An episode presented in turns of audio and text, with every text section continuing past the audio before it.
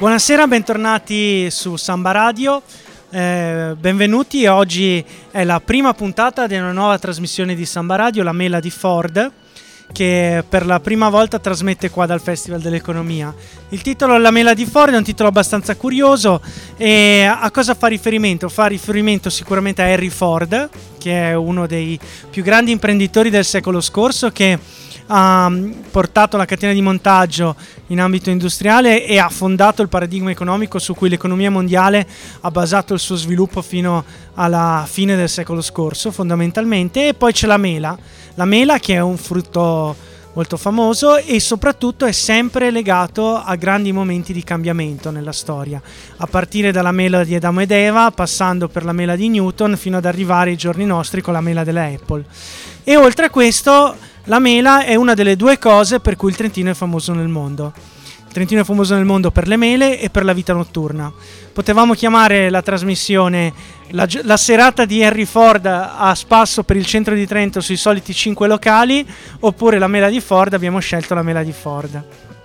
Ecco qua, noi stasera siamo qua con eh, David Tacconi Buonasera. di Coreab, che è un nostro amico e siamo qui per parlare con David della, della, sua esperienza di imprenditore e la sua esperienza di innovazione, che è un po' l'argomento della nostra trasmissione. Allora, David ha fondato una società che si chiama Coreab. Fanno una cosa che non si può dire per adesso perché lascio che sia David a raccontarcela. Non perché è segreta. E... Appunto, lascio parola a David proprio perché noi vorremmo sapere un po' la tua storia. La tua storia, cosa ti ha portato a fondare una società, a fondare una tua startup? Allora, grazie innanzitutto di avermi chiamato, non è stata una mela, è stato, è stato un susseguirsi di infortuni che purtroppo mi, mi, menomava mentre giocavo a calcio e siccome come ben sai mi dilettavo di informatica e telecomunicazioni... Perché tu hai, hai passato in un'altra startup? Ero passato in un'altra startup, mm-hmm. sì, un'azienda che faceva reti wifi che non si può dire. si può dire, si può dire. si può dire, che era Future 3, e dove sono entrato dal, dal giorno zero e poi mentre ero lì a un certo punto ho detto ma sai cosa, quasi quasi. Hai cominciato a farti male a calcio? Ho cominciato, no, ho cominciato a dopo... pensare che quando mi facevo male forse serviva qualcosa, no? E allora, niente, è nata un po' questa idea di... Era un po' il periodo della Wii, dei, del, del Kinect, insomma, dei giochi controllati col movimento. Ho detto, beh, se si riuscisse a fare qualcosa perché i poveracci che come me sono a fare esercizi nella riabilitazione forse si potrebbe fare qualcosa di meglio. Allora ho cominciato a parlarne così mentre eravamo in macchina con Roberto, che era il mio collega di, di ufficio, e ci siamo messi dopo cena, abbiamo iniziato a provare a vedere se si riusciva a fare qualcosa che, che permettesse di, di fare questi noiosi esercizi riabilitativi giocando e quindi divertendosi un po', ma anche sen- controllando il movimento che uno faceva. Quindi guarisci il tuo ginocchio con Super Mario praticamente? Praticamente sì. Esattamente così. E quindi... no, e praticamente cosa è successo? Noi siamo partiti, siamo partiti facendo il famoso moonlight working, no? Cioè eravamo, lavoravamo il giorno dipendenti, la notte provavamo a fare questi giochini attaccando una Wii board e un Wiimote a un, un computer Linux e facevamo Space Invaders con... Eh, no? Vedendo che con i nostri movimenti, certo. no? Però non era soltanto quello, noi volevamo fare un qualcosa non per permettere ai pazienti di divertirsi, ma per migliorare il lavoro dei professionisti della riabilitazione. Per cui abbiamo cominciato a parlare eh, con quelli che erano i miei fisioterapisti e i miei medici, siamo andati da loro inizialmente qui a Trento, poi da amici che avevo giù in Toscana e da lì poi ci siamo resi conto che, che effettivamente la cosa interessava. No?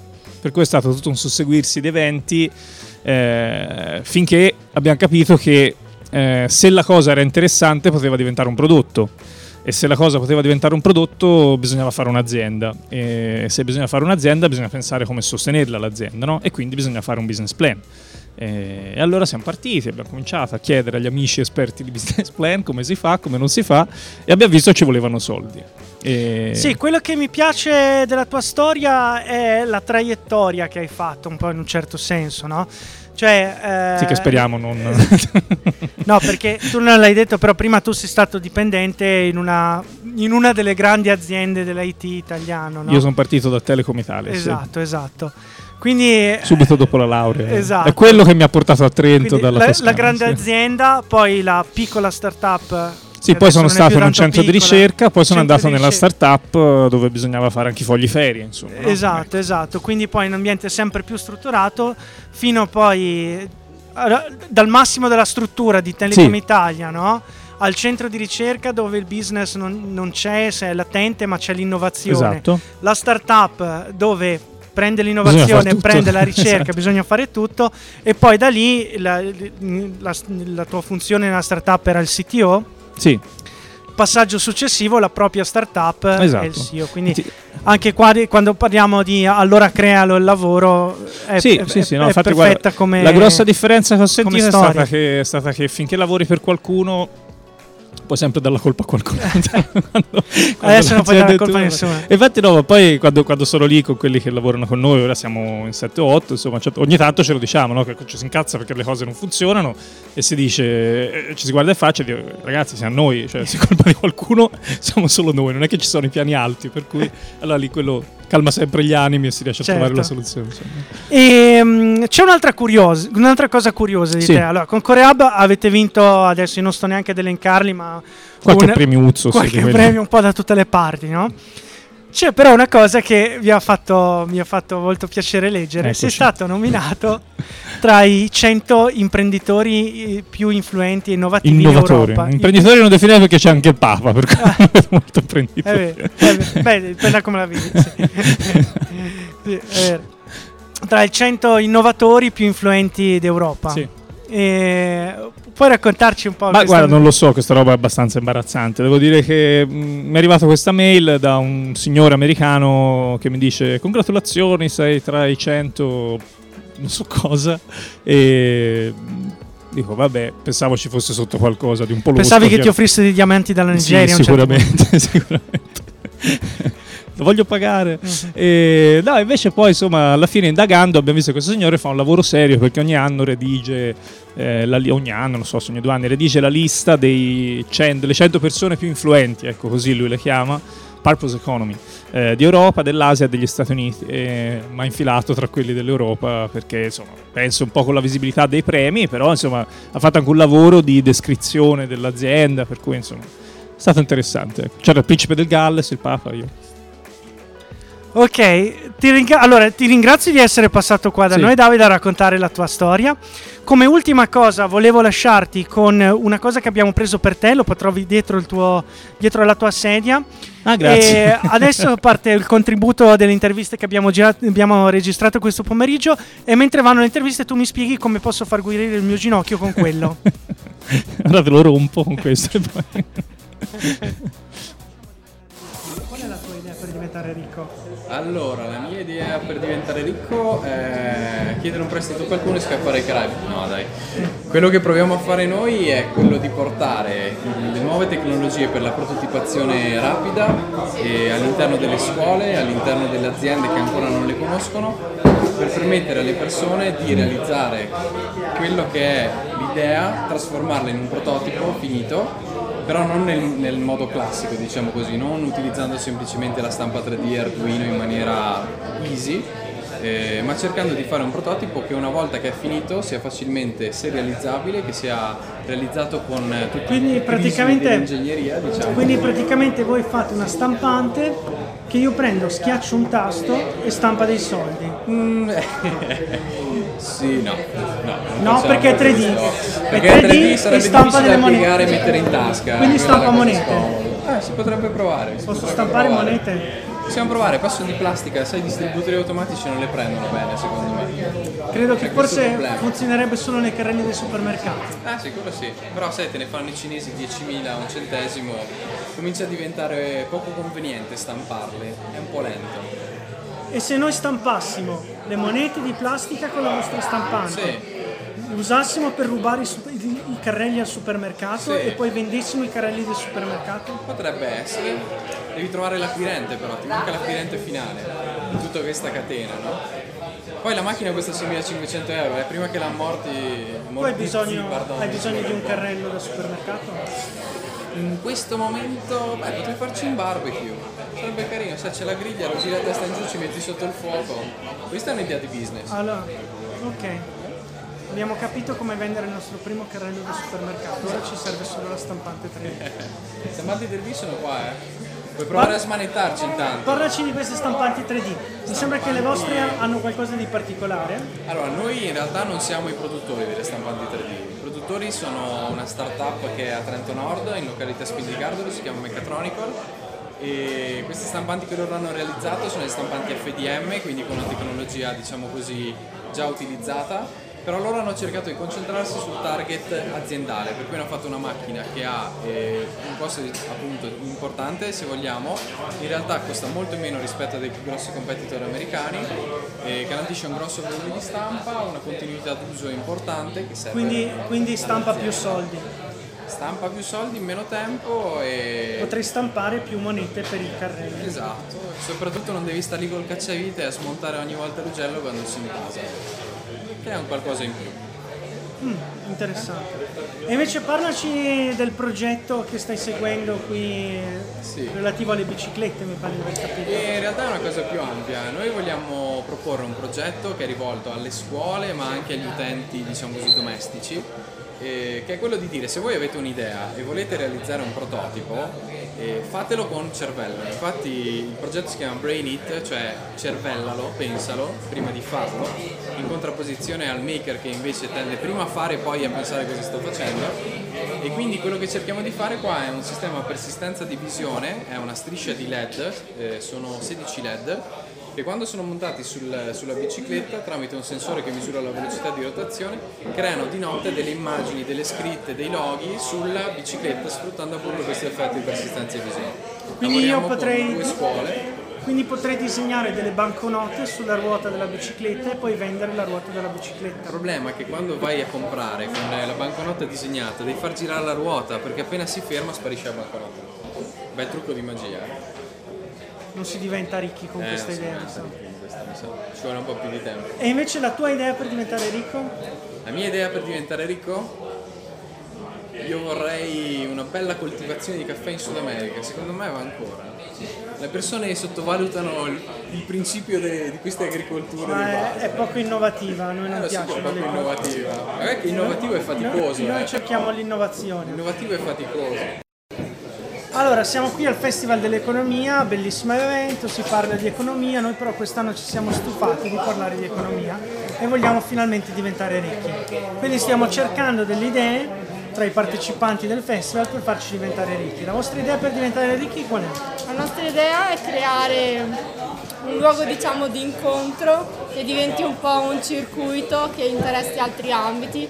La nostra idea partiva da creare un atelier culturale, quindi un atelier di abbigliamento magari utilizzando tessuti ecocompatibili o prodotti rispettando l'ambiente allargandoci poi a appunto creare un luogo di incontro dove fare Quindi so, praticamente- dibattiti o cineforum. È un'app No, no, un che, luogo fisico. che io schiaccio un tasto No, no, e spoglio una donna, no, no, no? no, no. È proprio un luogo fisico, un luogo dove devi andarci a piedi o in macchina, E dove non ci vai solo E con pago per internet. entrare. No, No, paghi per il prodotto, paghi per bello. eh, il, il vestito che desideri tu. Invece di avere questa camicia che la trovi addosso a tutti, ne hai una Ehi, fatta aspetta, da stai dicendo che non sono vestito bene? Ma sei vestito così, quindi. Allora, quindi io vado nel vostro posto, Sì, compro un vestito, sì, vi do dei soldi sì. e voi diventate ricchi. Beh, sì, questo è il circuito questa. di solito, per cui Non c'è già una cosa simile? Sì, ma quando vieni da noi ti prepariamo anche un bel manicaretto, ti serviamo intanto eh, un drink, ti Quindi- diamo la possibilità di scegliere esattamente cosa vuoi. Quindi io vengo da voi, puoi viverci entro da voi, intera. ordino da bere, ordino da mangiare, Ti do da vestire. farti un vestito come ordino un vestito, Scegli il tessuto, scegli il Lo colore, assieme. scegli, eh, hai la possibilità di avere qualcosa con un tessuto fatto in maniera quindi compatibile. praticamente è un negozio e ristorante di vestiti. Sì. Noi lo chiamiamo Ah. atelier culturale. E puoi anche esporre le tue opere se proprio... Effettivamente se si chiama atelier culturale si può, pagare, ci si può far pagare il cibo di più. Beh, no, l'idea non è di far pagare il cibo di più perché quello che tu paghi in realtà non è il cibo, tu paghi il vestito. Il cibo è un extra che ti diamo noi per, eh, per farti sentire anche a tuo agio nel momento in cui discuti sul come vuoi il tuo vestito. Perché giustamente con la pancia piena si spende di più. Con la pancia piena si ragiona meglio. Interessante. E voi pensate di diventare ricchi con questa cosa? Almeno felici. Esatto, sì, vivere bene. Sicuramente, sicuramente sarete sazi e non avrete freddo. Quello già è così, per fortuna. Va bene? Allora quindi ci vediamo l'anno prossimo e o voi siete diventati ricchi oppure siamo diventati ricchi noi avendovi rubato questa idea. Può essere. Sperante di no. In caso ti vengo a cercare.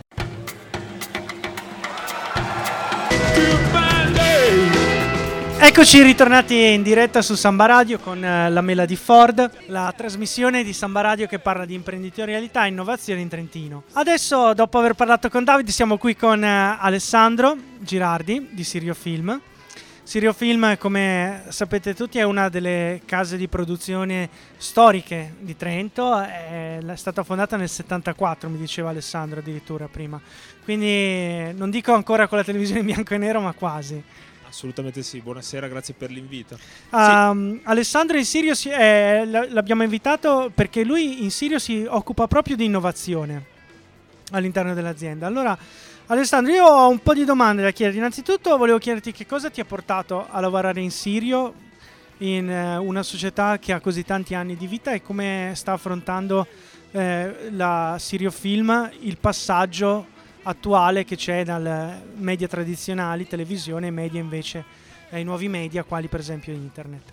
Ecco, sì, diciamo che la mia presenza all'interno, all'interno della- del- dell'azienda è proprio legata ai nuovi media, nel senso che eh, a un certo punto, dopo tanti anni, appunto dal 74, dalla televisione in bianco e nero, sappiamo neanche se c'era la televisione a momenti, eh, da, da- da quel periodo lì in cui la Sirio è nata dove, eh, ed era una delle prime aziende di videoproduzione nel nord Italia proprio, e tanto che uno dei suoi filmati degli anni successivi era un filmato istituzionale dell'ATM di Milano, quindi comunque aveva una presenza molto vasta sul, sul territorio settentrionale dell'Italia.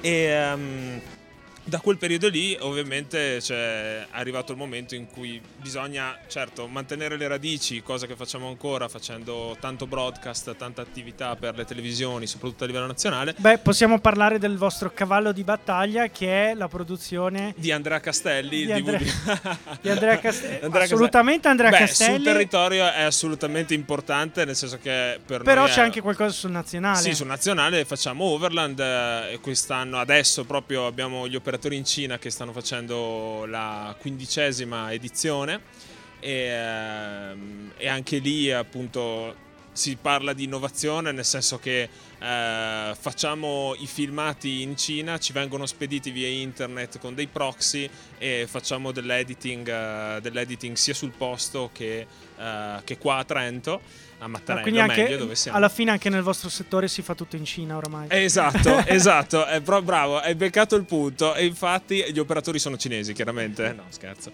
no, li mandiamo da qua e, e facciamo, e anche lì dobbiamo stare al passo coi tempi nel senso che eh, avendo, avendo comunque tempi molto ristretti, budget molto ridotti, cioè nel senso che comunque anche dal punto di vista delle produzioni televisive, anche a livello nazionale, i budget si sono notevolmente condensati negli ultimi anni.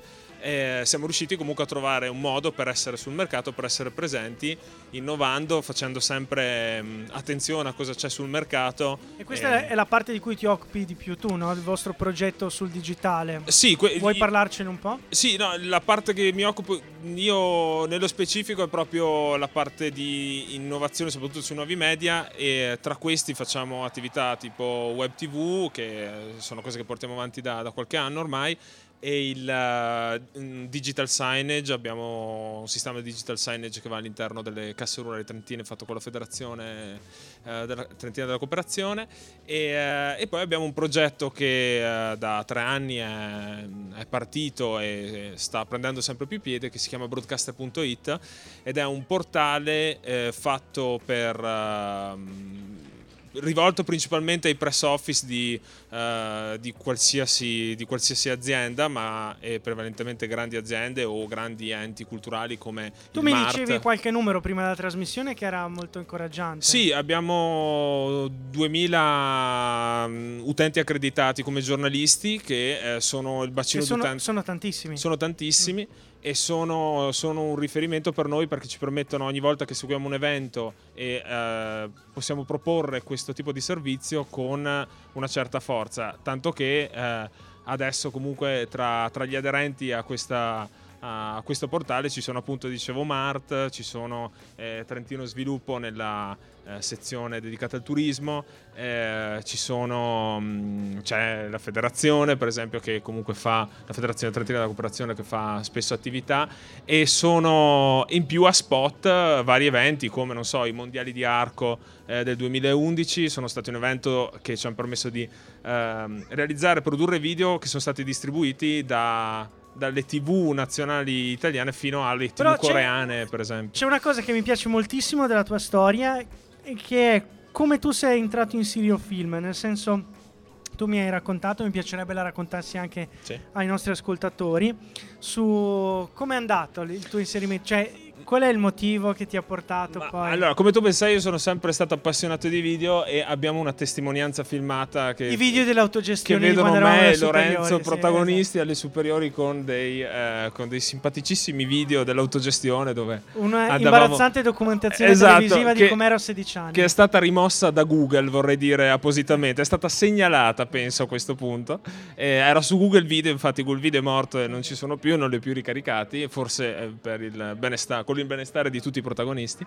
E eh, comunque, avendo avuto questa, questa passione, eh, si è poi congiunta col fatto che. Uh, mio fratello era entrato in società eh, nella, in questa, appunto Perché nella Sirio Film. Film era un SPA. Sirio Film era un SPA no? che poi era sul procinto di chiudere e i uh, dipendenti l'hanno invece l'hanno rilevata. Trasformandola in una cooperativa. Trasformandola in una cooperativa. E quindi oggi, ancora oggi permane con, con questo tipo di assetto societario e eh, ad oggi ancora, ancora, funziona fortunatamente così. Eh, a me piace moltissimo questa, questa, parte della storia dove i, dipendenti prendono in mano l'azienda che è in difficoltà e eh, la, fondano la cooperativa per portare avanti e continuare a lavorare e permettere poi ai ragazzi come te che da sempre presi sempre dalla strada video, presi dalla strada esatto. va sì, bene sì. Alessandro ti ringraziamo tantissimo di essere Grazie passato a, a trovarci broadcaster.it. Assolutamente sì. Possiamo ridire di nuovo il link. E adesso ascoltiamo una canzone prima della prossima intervista. Fantastico.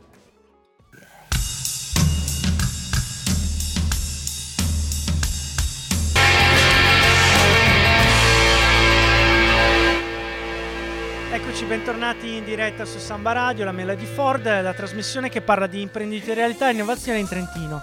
E come ultima intervista questa sera abbiamo Andrea di Impact Hub. E perché l'abbiamo chiamato a parlare del, del, del, del suo, progetto? Perché parlando di imprenditorialità e innovazione in Trentino non si può non parlare di The Hub, che è il co-working che ha con sede a Rovereto, ma non è solo un co-working, è anche qualcosa di più. Eh, lascio la parola ad Andrea per, per, raccontarci un po' la storia di The Hub, che cos'è The Hub e che cos'è in più di un coworking soprattutto. Beh, grazie dell'introduzione, è un piacere essere qua, parte di anche di questa trasmissione. Che cos'è Impact Hub? Impact Hub sono tante cose diverse, è una rete di spazi e persone che supportano l'innovazione sociale a livello globale.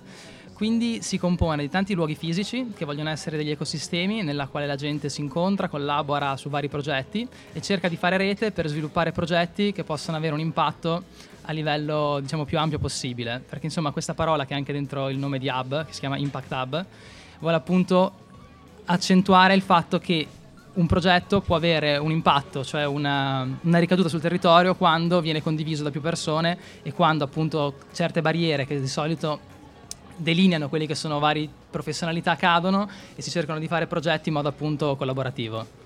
Sì, voi siete molto attivi e devo essere sincero, io sono iscritto alla vostra mailing list e avete un'agenda fittissima di eventi ogni mese.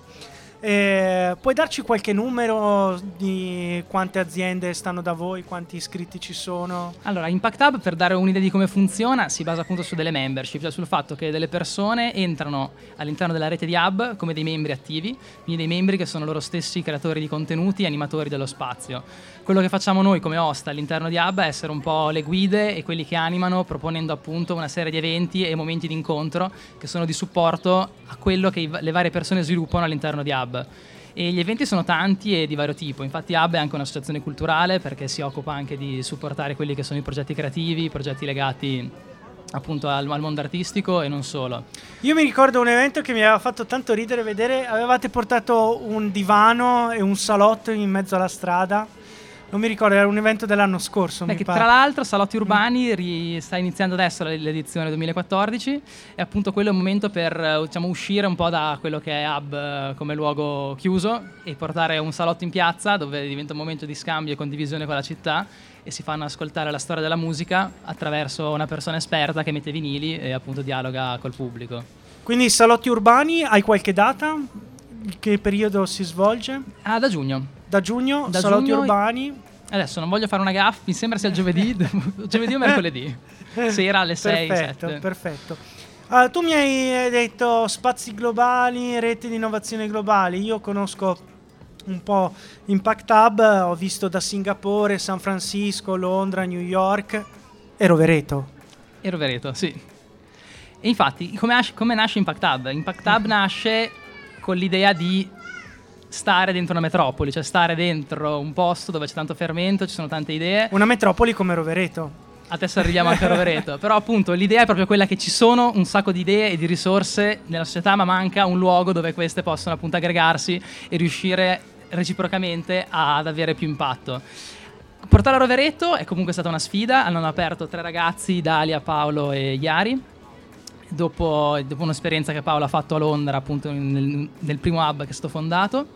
E a Rovereto è stato un po' anche reinventare quello che è il modello di un hub, quindi di uno spazio di coworking e aggregazione dentro un territorio che ha comunque un bacino di utenza che è limitato. E proprio per questo Hub all'interno del Trentino sviluppa tanti tipi di progetti sul territorio e cerca di fare anche un'animazione imprenditoriale che va direttamente sulle comunità.